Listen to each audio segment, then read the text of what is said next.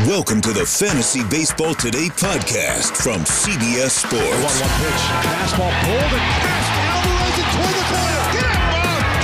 Get up! Get out of here! Get out! Got a fantasy question? Email fantasybaseball@cbsi.com. Get ready to win your league. Where fantasy becomes reality. Now, here's Adam, Scott, Heath, and Chris. All right, we are getting ready for Fantasy Week. Scott, what is it, 21? 22. Okay, 22. Yeah. I am in a, bad fantasy baseball mood. A BFBM. Everybody's like, who is this? Who is this new guy? That's right. Chris isn't on the show today, Chris. Good call. Chris Welch, not on the show today. I don't think he's going to be on the show tomorrow, but Tuesday, Wednesday, Thursday night, which will be Wednesday, Thursday, Friday morning, Chris will be hosting those shows. Yeah, and I'll kind of tagging out. I might be on some of them, you know. I'll be on next week, like a week from now, whatever. Okay, so anyway, I lost a semifinals of a league that ends very early. Finals are next week. I lost. I'm really disappointed because I had the best or the second best team. I guess second best team. I mean, let's give credit to the guy who had the most points. But you know, the two semifinals. Me and my opponent and I, we crushed the other two teams. But, you know, that's how it goes. Just bad luck. I was sitting there. If I had just gotten another lousy home run from Charlie Blackmon or Nolan Arenado, I would have won. But, you know, they only hit a combined 3 today instead of a combined 4. I don't know. I'm just disappointed. And I think I didn't even check today, but I'm assuming that our team Scam was eliminated from the playoffs today. Yeah.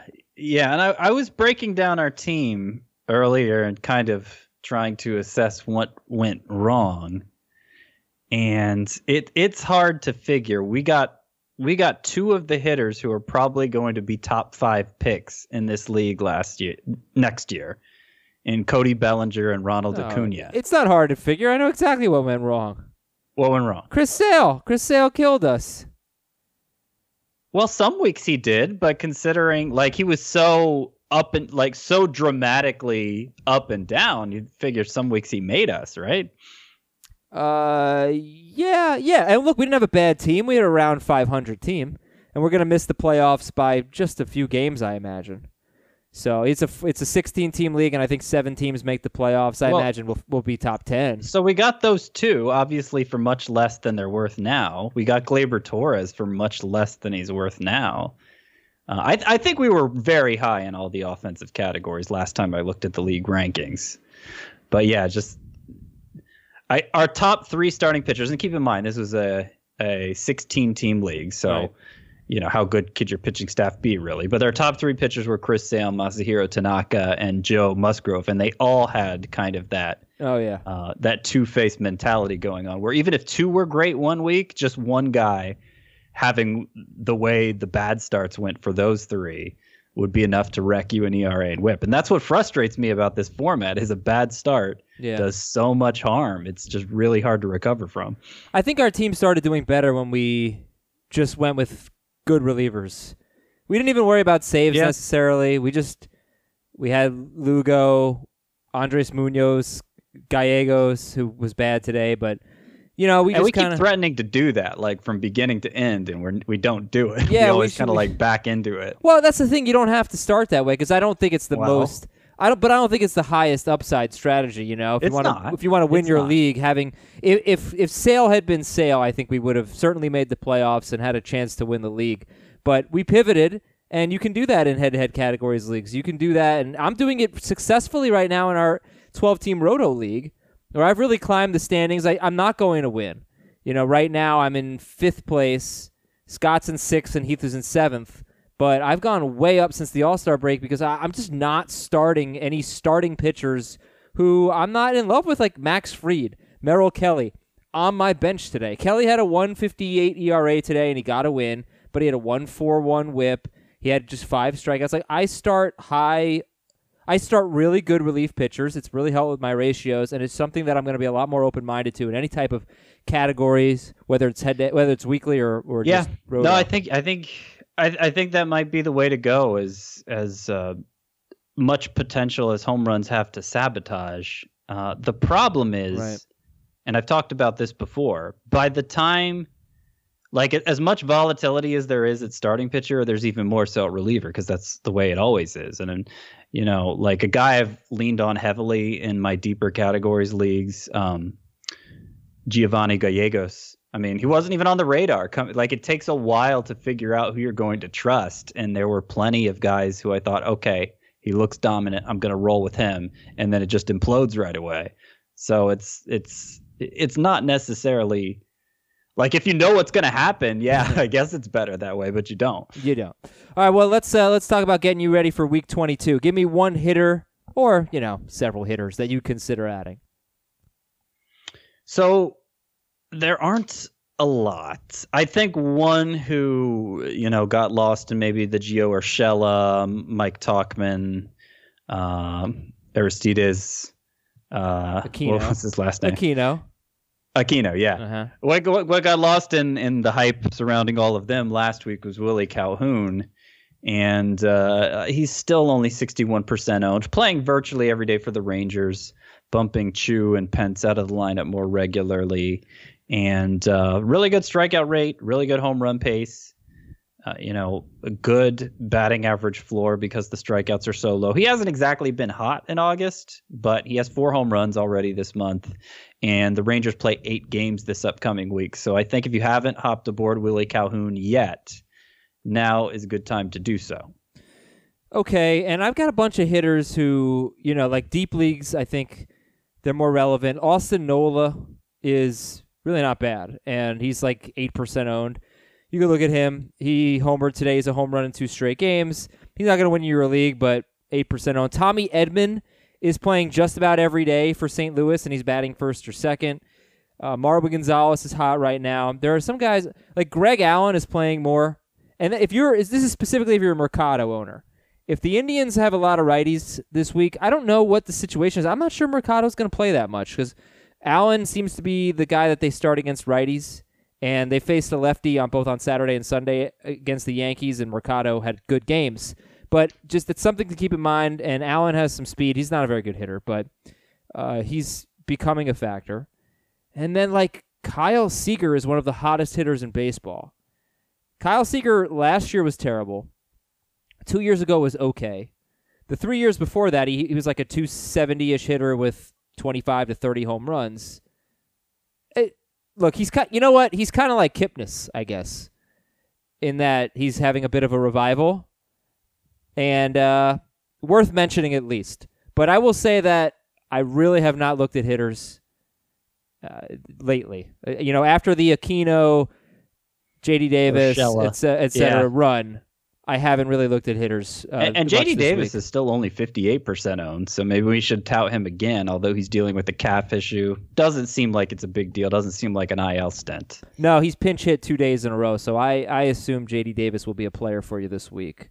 But what do you think about Kyle Seager? Yeah, he's interesting because, like, in the context of there's no one else to talk about, like, yeah. I feel like the ceiling's pretty low, but he has been hot lately, and a low ceiling in today's environment still means, you know, 25 homer pace in all likelihood, rest of way. So yeah, I mean, it just seems limited to deep leagues, but he's somebody who's having an impact, in I guess to a degree. What do you think about Nick Ahmed? I think he's kind of undervalued. But I understand why he's undervalued. And he did have kind of a home run binge here over the past week in a way that I think is backed up by the supporting numbers. Like he started out as just a defensive specialist and then kind of surprised with some power production the past couple years. And it just seems to keep getting better as an offensive player, makes a lot of contact. We were talking last week about Fernando Tatis replacements. And, you know, I was saying, I mean, when you get to shortstops on the waiver wire, it still looks pretty gross, but there's so many quality shortstops. Like, there's a good chance you have your backup shortstop on your roster already. It's just there's a lot of good shortstops. They're all widely owned. But if not, Nick Ahmed is somebody you could look at, and I think he could be respectable. I mean, he has, I think he has about 350 fantasy points. And I know that's just a weird number to throw out with no context, but that's a lot of fantasy points. Yeah, he's having a decent year. Nick Ahmed is Arizona's shortstop. He's 48% owned. And here's the best thing I've seen from Nick Ahmed. Pre-All-Star break, he had 24 walks to 70 strikeouts. 24 walks, 70 strikeouts. Since the break, 18 walks to 16 strikeouts. So that's really something to keep an eye on going into next year. I can give you two examples of players who improved their plate discipline at the end of a season and had their best season the year after. One is happening right now, Xander Bogaerts.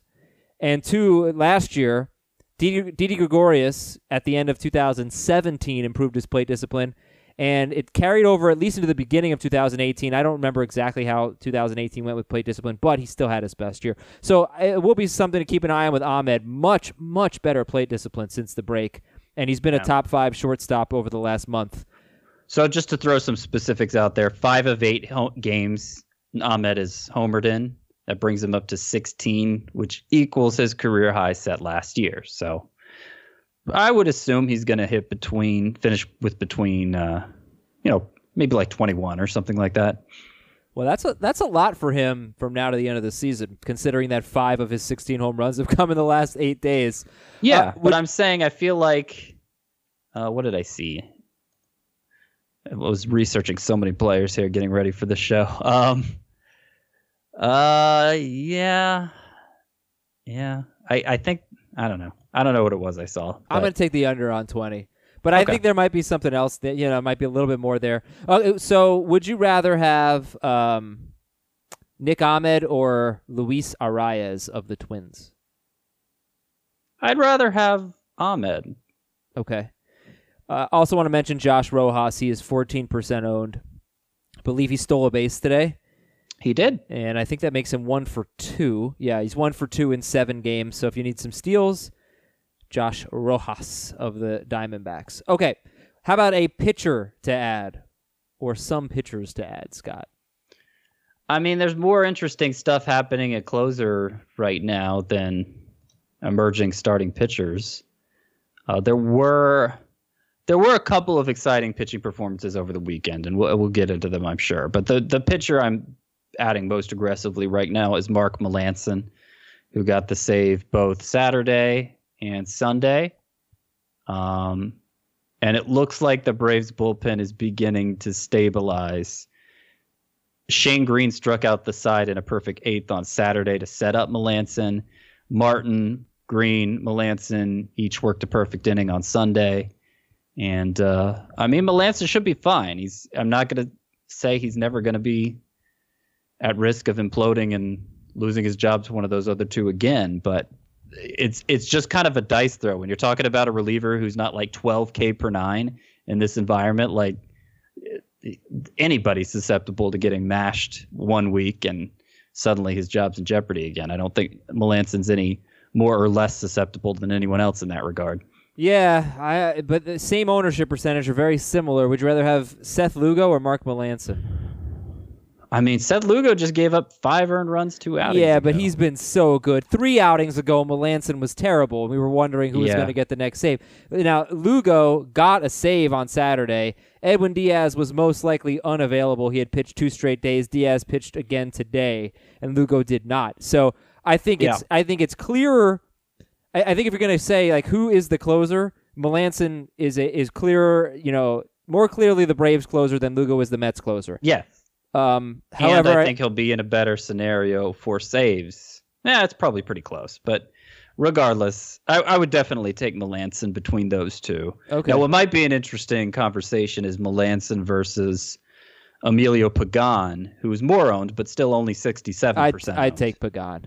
Yeah, I think I would too. It's even with everybody healthy again, it's looking like Pagán is the guy.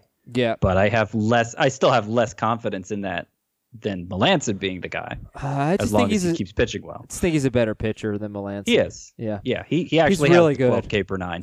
He's really good.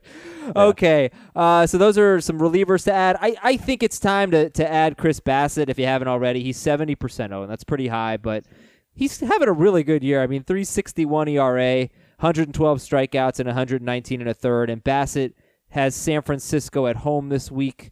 So, you know, look, the Giants have obviously been better since the break, but they're still not a great lineup. So I like Bassitt. And then there were three guys who are barely owned. And a big, big kudos to Scott White for one of them. Three guys who were barely owned that I think are worth a look. Tony Gonsolin, who went 4 and struck out only 2 at Atlanta today, but gave up 1 run and was great the previous start. And Dustin May's out, so it looks like Gonsolin's going to have that spot for a while. Dustin May is in the bullpen. Logan Webb, he is at Oakland this week, and Logan Webb, so he's on the Giants, and he gave up 1 earned run, 2 runs, 1 earned in 5 innings with 7 strikeouts, and in the minors, you know, 1.85 ERA at like 4 stops this year in 64 1/3. So there's Logan Webb. Only one of those starts was in the PCL, I should point out. But nonetheless, very good ERA for Logan Webb with a little more than a K per inning.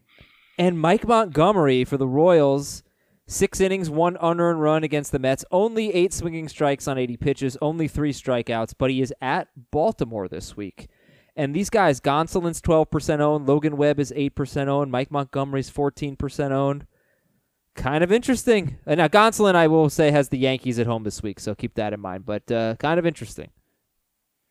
Yeah, I'm probably – Montgomery is the one you were giving me kudos for. Yeah. Yep. I'm probably most interested in Gonsolin at this point. I don't know that it's clear Webb is going to make even one more term and take even one more turn in the Giants' rotation. Sean Anderson's coming back from the IL. We'll see. I mean, it's not like Sean Anderson's anybody they have to give a spot to. So we'll see how that plays out. Mike Montgomery, though, after 2 starts with good strikeout rate, high swinging strike total, kind of came back to earth in both regards. It was a good start, but 3 strikeouts in 6 innings, single-digit swinging strikes. Most of the swinging strikes were on his cutter. Again, that was a pitch he wasn't really throwing in relief, and it looks like his best pitch now, so that's reason to be encouraged. But in terms of interest level, even though it was another good start, he takes a step back for me with this one. Okay, well, he does get the Orioles. I almost said the Ravens, but yeah, he gets the Orioles on the road. I didn't drop him in anywhere. I picked him up. I mostly because those same leagues I have Asher Wojciechowski, and he was easier to drop.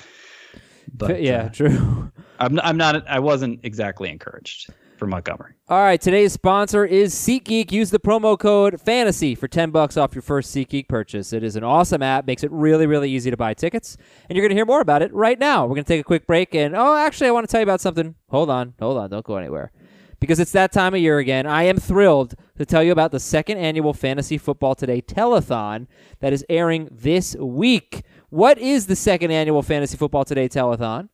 Or, I'm sorry. I had it right. The Fantasy Football Today Telethon.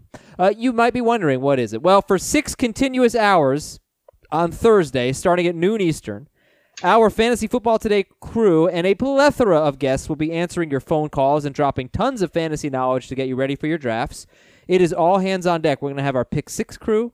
It's another great podcast. We have Danny Cannell, Bryant McFadden, Roddy White, Eddie Lacy, Dwayne Bowe.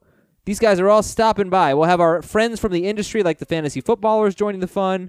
It's going to be a great time. Most importantly, it is for a great cause. It's for St. Jude. The Fantasy Football Today Telethon. The fun begins at noon Eastern on Thursday on CBSSports.com, as well as through the CBS Sports app on your phone, your Roku, your Amazon Fire, or your Apple TV. Enjoy it, or I think on CBSSportsHQ.com as well. So be part of the telethon. Help us out. We're getting donations for St. Jude, a great, great cause. Now we're coming right back to give you some big news and more from around baseball.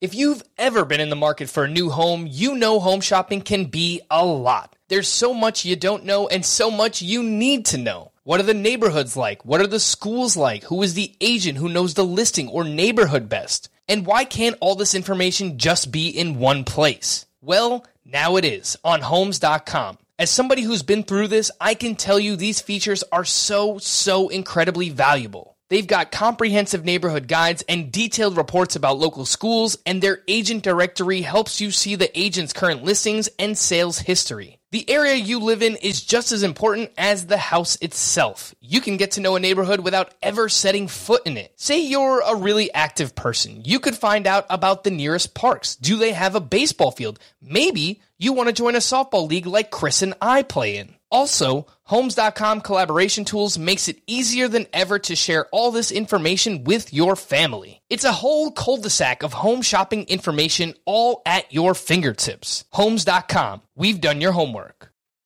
Big news.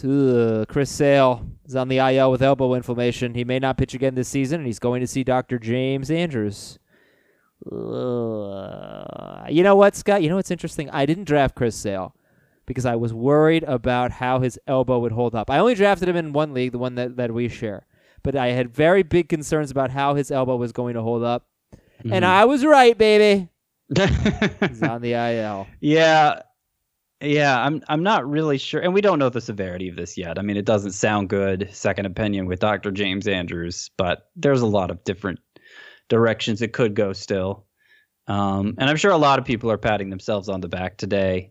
Yeah, but in terms of the measurements we care most about, he was as dominant as ever this year. Mm-hmm. I mean, elite xFIP, elite FIP, mm-hmm. strikeout rate was, I think last year was the only one time he's had something better. FIP. It's just the FIP. ERA was high. I mean, even the home run rate was high, but it wasn't like crazy high given some of the home run rates around the league.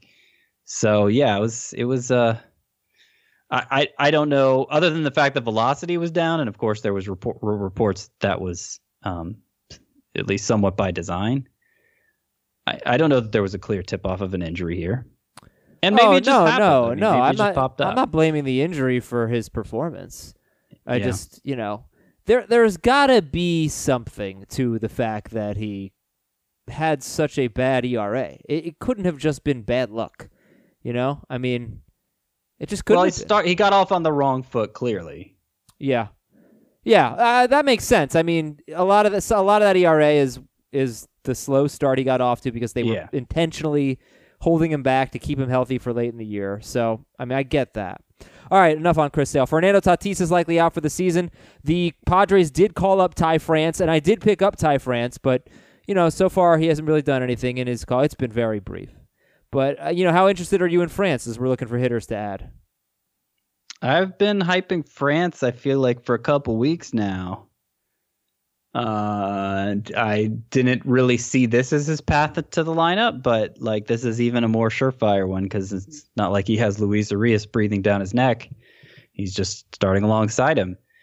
Really interesting because he was like a 400-hitter France at AAA this year with almost 30 home runs, just unbelievable numbers for, I won't say a non-prospect, but pretty close. He's old. He wasn't really showing up in even a top 10 list for the Padres deep system, but still not off to a great start. And we saw him, of course, earlier in the year in mostly a bench role and didn't do much then. But a guy puts up those kind of numbers, I don't care, PCL or not, he deserves a chance. And, deep leagues, I'd be taking a flyer on him for sure. All right. So that is Ty France. Give it a look. I picked him up in a 12-team, 30-man roster roto league. Corey Kluber left a rehab start with abdominal tightness. Yeah. Vladimir Guerrero Jr. will not need to go on the IL. Max Scherzer is expected to start on Thursday. Johnny Cueto nearing a return. Nelson Cruz could be back on Monday. Sean Doolittle and Scott Oberg are both on the IL. Are you picking up a replacement in either Washington or Colorado's bullpen? Well, Wade Davis had the red carpet rolled out for him and gave up 3 earned runs without recording an out tonight. So, yeah, I know. It's ridiculous. That's not good. Carlos Estevez pitched 2 innings after him, got the win. Also in that bullpen, they could go to Jake McGee, I guess, but it's not a great scenario. There's nobody I love there. Oberg's out for the year. I don't know if you mentioned that. Yeah, right. Blood clot in his arm. He's out for the year. Nationals. Dave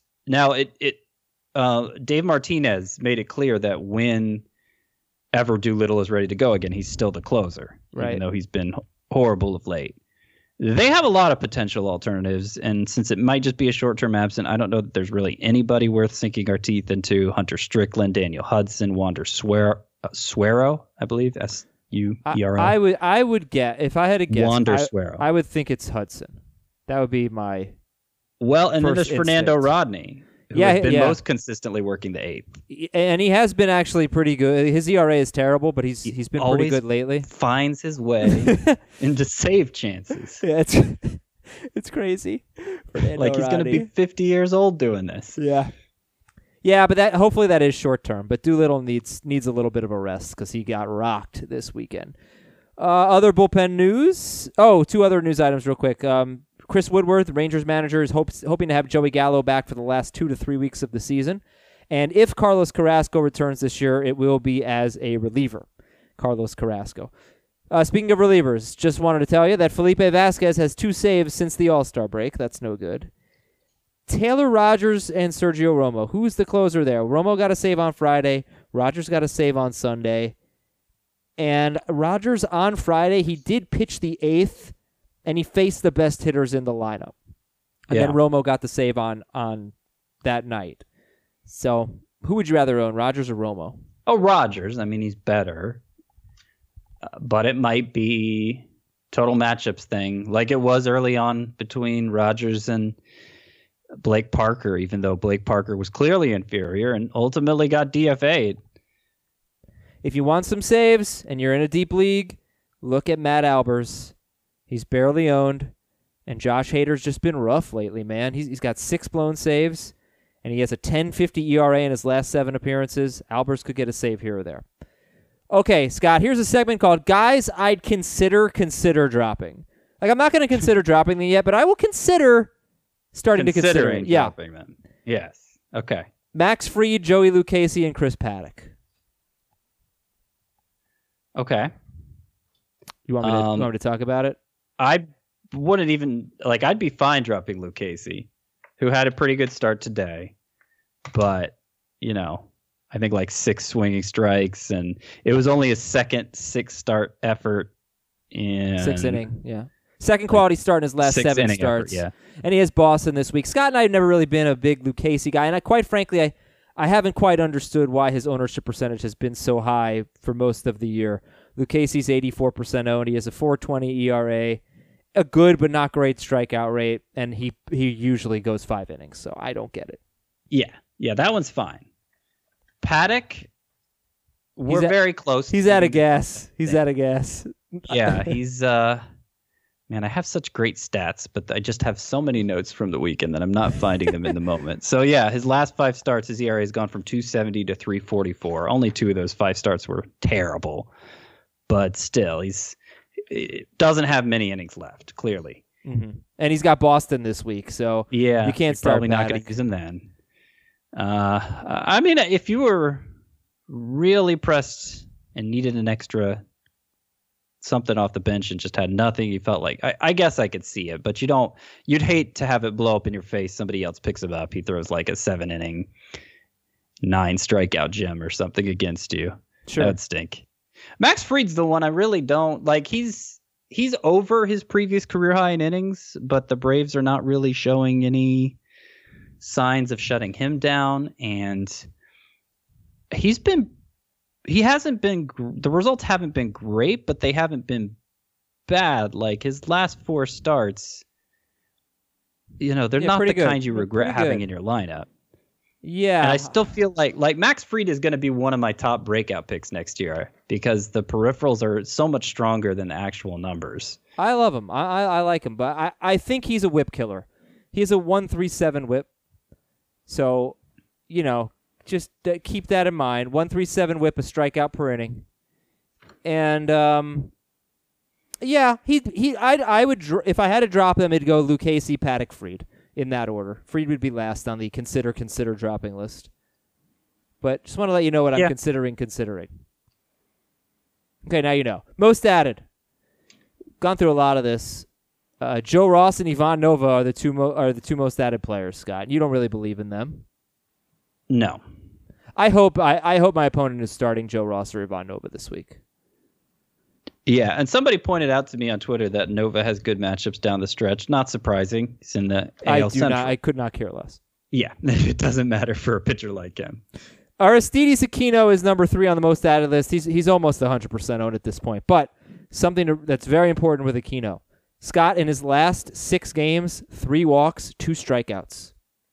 It's only 6 games, but it's encouraging. It's encouraging. That is interesting, yes. Yeah. I don't know that it means much, but it's interesting. Glad you pointed it out. Emilio Pagán, Luis Arias, Mark Melanson, Dylan Peters, another guy you don't really believe in, right? Correct. That is correct. Yeah, in his case, like, the success hasn't just seemed like a lot of BABIP stuff going on. Like, he's actually pitched well, I feel like, but no history of it. One guy who hasn't pitched that well, but in terms of 2-star pitchers who does have good matchups, Colby Allard for Texas. Traded from the Braves. He gets the Angels on Monday and the White Sox later this week. Although we have that start as Friday. There's no way that's true. It's got to be Saturday. But Angels and White Sox for Colby Allard. Mm-hmm. And, yeah, what do you think? Would you roll the dice? He's only like 25% owned. No, he's not. He's not tiered among pitchers I would recommend in my 2-star pitcher rankings for this week. I do think he's kind of interesting, and it might be my Braves bias showing a little here because he's been a prospect who I followed pretty closely since he got drafted, a former first-round pick. But he's just kind of taken an interesting path because he lost velocity in the minors, and his breaking ball seemed to get worse. But I don't know. Like, his numbers were pretty good throughout, and the strikeout rate came up at AAA this year. The velocity came up a little bit more recently, and he's looked okay. I'm not using him yet. I just think he's interesting. All right. Is there anybody else on the most added list that jumps out to you? Steven Matz has 2 starts, but they're Cleveland and the Braves, so that's a little tough. But you could do worse, I think. I have not noticed that Kevin Pillar is doing well, but he's on the most added list. He had a 2-homer game. Yeah, he's been hot. Every time Kevin Pillar gets hot, he will let you down. You will not see me adding him. Adrian Hauser had a good start. Mike Yastrzemski had a 3-homer game. Yeah. Was I the only one who had this kind of like bizarro, trippy feeling seeing Yastrzemski hits 3 home runs? Like those headlines. Like I felt like this is what it might be. This must be what it would have felt like to be my grandfather. Like, I mean, yeah, you are the you're the older. Although Carl Yastrzemski only had one 3-homer game, but interesting. So now they have equal number of 3-homer games. Like part of the thing too is like somebody has the 3-homer game, and it's just like whatever. Yep. Yeah, exactly. No, but actually Yastrzemski hasn't been. I think he's been pretty good for a little while now. No. Let me see if I have some notes on him. He's all right, especially when they're on the road. Yeah, no, since the All-Star break, going into Sunday's game, he had a 312, 362, 664 slash line. So an OPS over 1,000 since the All-Star break. That's better than I would have thought. Yeah, I think he sits sometimes against lefties, though. Well, I think his numbers are definitely better on the road. I mean, it's hard to be a left-handed power hitter in San Francisco. So those would be, outside of a deep 5 outfielder league, that would be the only time I consider using him. They have 5 road games this week at the Cubs, at the A's, and 2 of them left-handed starters for Mike Yastrzemski. I'd rather pick up Ian Happ, I think. See where that goes. Yeah. I'm more into him than you are. So I'll give you a guy that you probably should not be into this week. He could have carried you, won you a week this current week, but, well, we're doing this on Sunday. Week 21. But week 22 won't be as good for Ryan McMahon. Ryan McMahon has nothing but road games, and on the road this year, he is slugging .360. 4 homers in 49 games, so... Yeah. Really came through at home this week. Oh, yeah. My goodness. Oh, yeah. He was awesome. And you know what? It's not a bad idea to pick him up and bench him because after this week, he's got a full week of home games in week 23. So, you know, you don't start McMahon this week, but if you want to pick him up and stash him and then get him back in your lineup, you know, that might work for you. All right, that's the most added list. Other hitters that I wanted to mention include Adam Eaton. He's 78% owned. He has been just outstanding. His last 35 games, he's been great. Only 4 homers, but 7 steals in that stretch with 12 doubles and 4 triples. He's doing exactly what I was hoping Adam Eaton would do, but a little bit better. This is the hot streak, but a lot of doubles and triples, getting on base, and stealing bases. 7 steals in 35 games. That's more than I would have anticipated. If you need a catcher, Danny Jansen's been better lately. James McCann hit 2 grand slams this past week, and he has a 6-game hitting streak. And I am done talking about those hitters. One more break here on Fantasy Baseball Today. We'll finish up the show with the starting pitchers from the weekend. We'll be right back.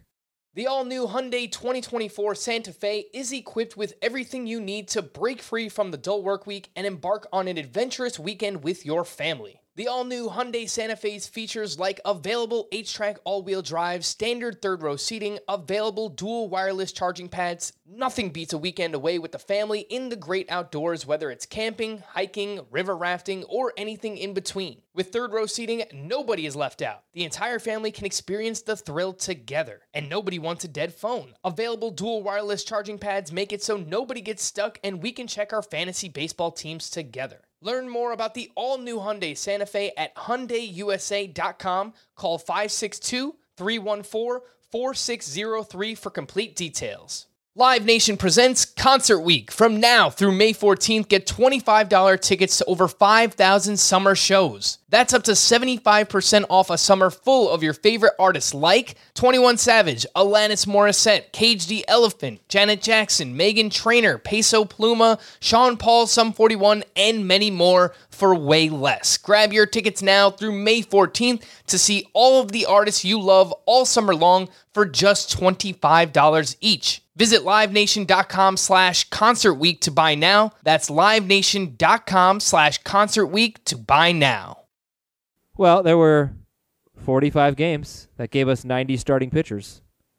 So let's talk about all 90, Scott. That's a depressing way of putting it. Yeah, that's a lot of notes, man. The Monday show, a lot of notes. Studs being studs, part one. Matt Boyd, very nice bounce back start. And Lucas Giolito.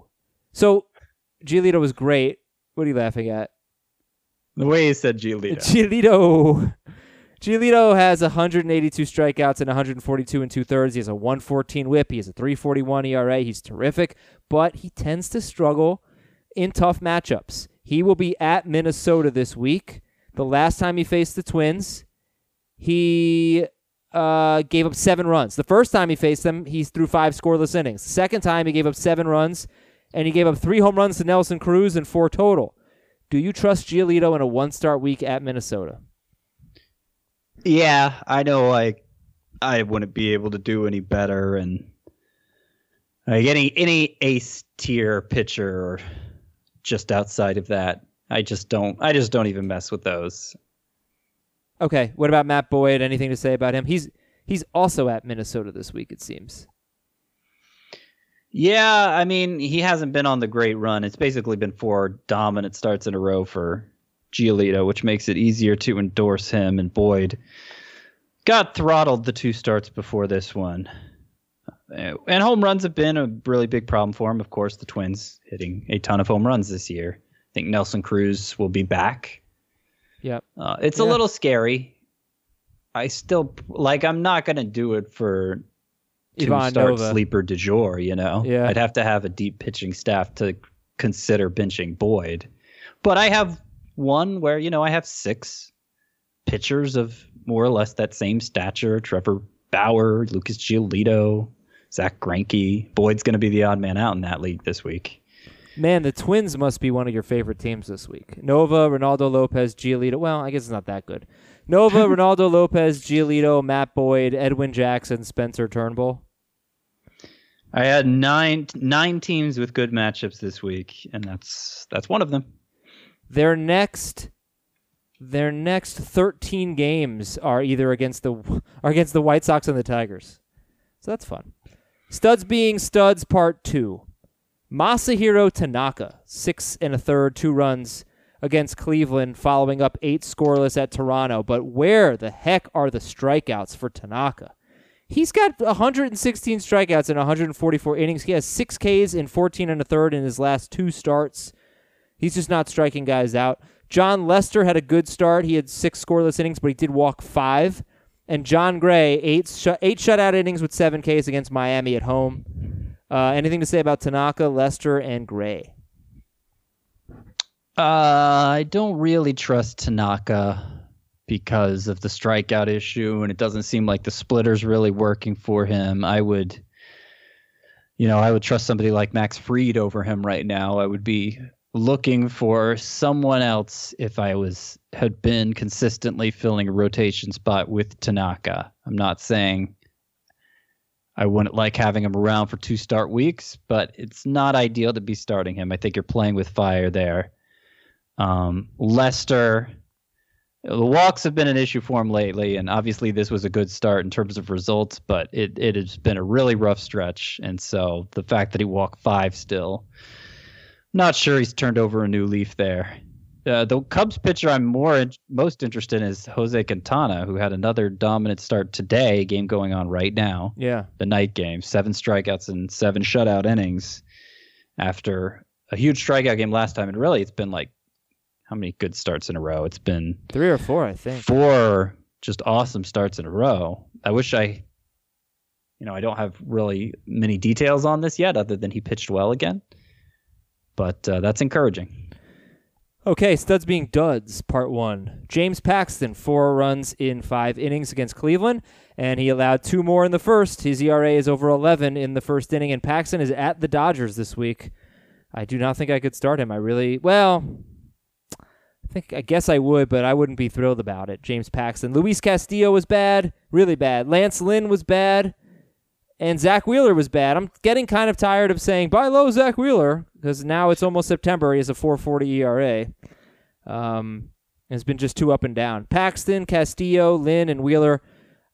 Castillo's got to be the best in this group, right? Yeah. Oh, definitely. Yeah. So how would you rank Paxton, Lynn, and Wheeler? Lynn, Wheeler, Paxton. Really? Yeah. The walks have been up for Lynn lately, which is a little concerning, but this was his first bad start in a while, and it was still 3 runs, Like, so Lynn's pretty close to the ace tier, I feel like. Wheeler, like you said, very up and down, but that's just kind of the norm at starting pitcher. And his ups are really high up. Would you start Paxton at the Dodgers or Wheeler against the Braves, both with tough matchups? Are they starts or sits for you? I would probably start both. I'd be more likely to sit Paxton than Wheeler. Studs being duds, part two. Miles Michaelis, 2 terrible starts in a row after a good 9-start stretch with a 2.67 ERA. Michaelis does get Colorado at home this week. That's good. And Kenta Maeda, I thought maybe he turned things around with his last start. He said he had a mechanical flaw and he adjusted it, but 4 2/3, 5 hits, 3 runs, 4 walks, 9 Ks at Atlanta. Pretty bad start. He will either get Toronto at home or the Yankees at home this week. Never know what they're going to do with their rotation. But Michaelis and Maeda, are they starts or sits for you? I'd rather not have to start them. But they're in the mix if that's the current state of my rotation where I have to turn to guys I'd rather not start. I mean, they are among the higher end of that group. Right. I just have no idea what they're going to do one start to the next. And they could be virtually useless 1 week, or they could turn in a really good start. And that's frustrating, but that's what the majority of the starting pitcher position is like. All right, Fringy Starting Pitchers Part 1. And this is actually going to be Fringy Starting Pitchers Part 1, because we're going to separate them into 2 groups. Ryan Yarbrough, Zach Plesac, Mike Fultonevich, and Chris Bassitt. Yarbrough, who's just been amazing lately, Plesac, Fulte, and Bassitt. How would you rank them? And, they all have Fulte probably you can't start him against the Mets, but Yarbrough, Plesac, and Bassitt all have good matchups this week. Thoughts? Yarbrough's won. Yep. Easily. The way the strikeouts have picked up with the changeup, I mean, that's just yet another reason to like him. The main reason to like him is just so good at throwing strikes. I think he has 5 walks in his last 13 appearances. I say appearances because a lot of times he follows an opener, but, you know, basically starts. I think I have that right. 5 walks in his last 13. Good ground ball pitch. Like, he's really good. Okay. And he's more reliable than most of what you'll find out there. So definitely number one. Fultonevich 2. Really? Yeah. Bassitt 3, Plesac 4th. Yeah, see, I trust Plesac against Kansas City. I don't trust him against the Yankees. He was terrible against the Yankees. I don't trust him against Boston. But against the Royals, I actually do think he's had one terrible start against the Royals. I remember watching it. It was on July 4th, and he was dripping with sweat because it was hot as hell. But yeah, I don't still trust don't see what he does Fulte. Well. I still think it's... Well, Fultonevich, I mean... You know. Fultonevich hasn't done anything well all year. I understand, and like he's fringy, like he deserves to be called fringy. But you know, the slider was effective again, and so basically the first start where he got good results, and the third start, swinging strikes were high, slider was effective. The middle start, not so much. Mm-hmm. Like there's enough there that unless I'm just completely set at starting pitching, I'm gonna hold on and see where it goes. And I know there's more upside here for, you know, Plesac or Bassitt. Bassitt's kind of the same thing as Plesac. I don't really understand what he does well. I understand it's been a good run here, but it kind of reminds me of Merrill Kelly, where he had a good run like that earlier in the year, and then just, you know, a string of disastrous starts followed. And I think that's very likely to happen for Bassitt. It may already be happening for Plesac. There just isn't enough. It isn't enough supporting what. Okay. All right. What they're doing when they're going well. I gotcha. All right. Fringy starting pitchers, part 1, part 2. Joe Musgrove, Rick Porcello, Dinelson Lamet, and Jeff Samardzija. Musgrove, Porcello, Lamet, Samardzija. See, I would take Musgrove and Lamet over most of the previous group, not over Yarbrough, but they're right in the same range as Fultonevich for me. Musgrove. You know, said he made some adjustments in terms of pitch sequencing leading up to this start. You know, obviously, he's had it rough recently. There's been some talk that maybe he throws too many strikes, but he varied it to great success. And I think at his best, he's been really good. So Musgrove, I'm still interested in. Lamet would actually have, I believe, the 6th best swinging strike rate if he qualified. He would be right in between Lucas Giolito and Shane Bieber. And of course the guys above that are like Garrett Cole and stuff. Like right. Aces, so. But he's a 5-inning pitcher. Well, not on Saturday. No, twice this year he's had a quality start. I think in 8 starts. Coming back for Tommy John surgery. Yeah. I mean, that's the Padres. I mean, that's like, I feel like that's how the Padres treat their pitchers. It's exactly what I expected them to do with Lamet. Because I'm such a genius. So, Fringy starting pitchers part 2. Jordan Yamamoto, not bad at Colorado this weekend. Alex Wood, pretty much done with him. Griffin Canning had an amazing start on Sunday against Texas. 7 innings, 1 run, 8 strikeouts. Texas is in a funk. Unfortunately, Canning has 1 start this week, and it's at Houston. Anibal Sanchez, I'm pretty much done with him. 2 quality starts in his last 6. Aaron Civale is pretty interesting. 4 straight starts of 6 innings and 0-2 earned runs. Against Detroit, Texas, at Minnesota, and at the Yankees. This I don't really get it with him. He's got a really low swinging strike rate. Not a big ground ball pitcher, but the results have been good for Civale. Well, he hasn't given up a home run yet for not being a good ground ball pitcher. That makes me nervous about Civale. The fact that he's back under a strikeout per inning now. I don't know. I've touted him after his previous starts because there was nobody else to tout and I needed pitching too. And okay, here's this guy, pretty decent numbers in the minors this year, doing well. But the more I see of him, the less optimistic I am. Sure. All right, Civale. So is there anyone you like? Yamamoto, Alex Wood, Griffin Canning, Anibal Sanchez, Aaron Savale, Tanner Roark. I mean, Canning's let us down a lot, but I still like the skill set. And, you know, he's down to 51% ownership, which is surprising that it's fallen that far. Should it be that low? I mean, I just put in a claim form in one of our leagues. Okay. I'm not over Alex Wood. Obviously, I don't think you should use him right now. But what's been the problem for him is home runs, and that's not really what should be the problem for him. He's a good ground ball pitcher normally. And so, you know, he gets that figured out. I think he's going to be okay. And maybe he doesn't get it figured out, but there's more upside there than I think. I think a lot of what you could replace him with. Right. I would be much more interested in him, you know, in June. It's just kind of tough right now. Yeah, I understand. And I feel bad because I just feel like I'm not really helpful because I feel like I don't like any pitchers.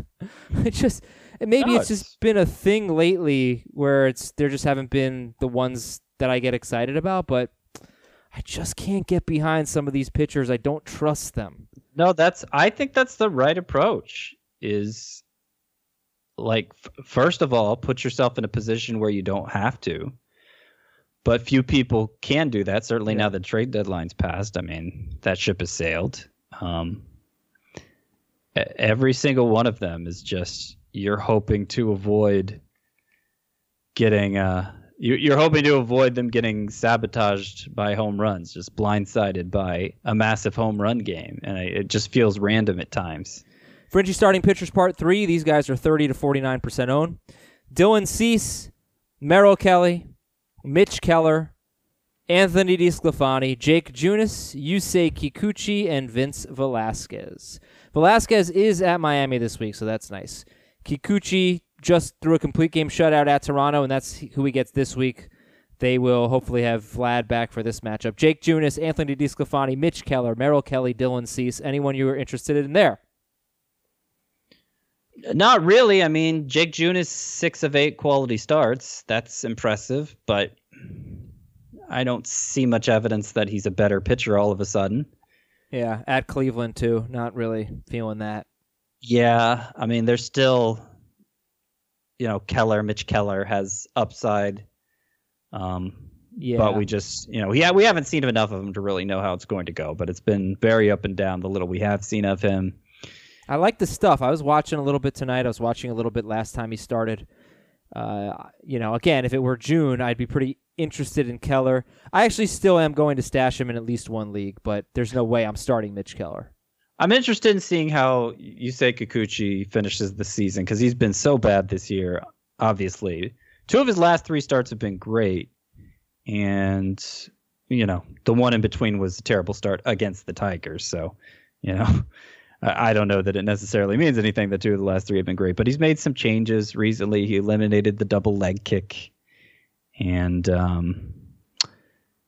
just, you know, I do think there's ability there. Obviously, it's just learning to pitch in a new environment that's really hard for anybody to pitch in.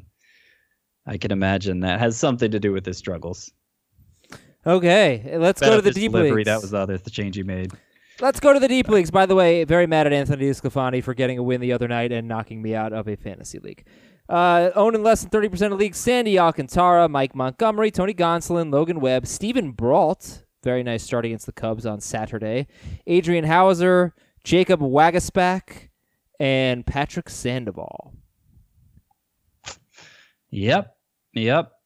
I'm kind of interested in Gonsolin, kind of interested in Montgomery. Kind of interested in Logan Webb if he sticks around. And not totally disinterested in Patrick Sandoval, who I think has a good changeup, but obviously his last 2 outings didn't really do much for him. So definitely talking deeper league context here, with the exception of maybe Gonsolin, and at least in a points league where you can take advantage of his relief pitcher eligibility, maybe not, maybe Montgomery. Well, thank you for letting me fill in on Chris Welch's show. Very much. No, actually looking forward to getting Chris back. He's doing an awesome job. I really enjoyed the Friday podcast. It was excellent. So good job. Kudos to Scott and Chris there. And thanks so much, everybody, for listening. It's good to be back. I will talk to you tomorrow, and so will Scott. Until then, have a great night, everybody, or actually you're listening in the morning. So have a great day, everybody. See ya.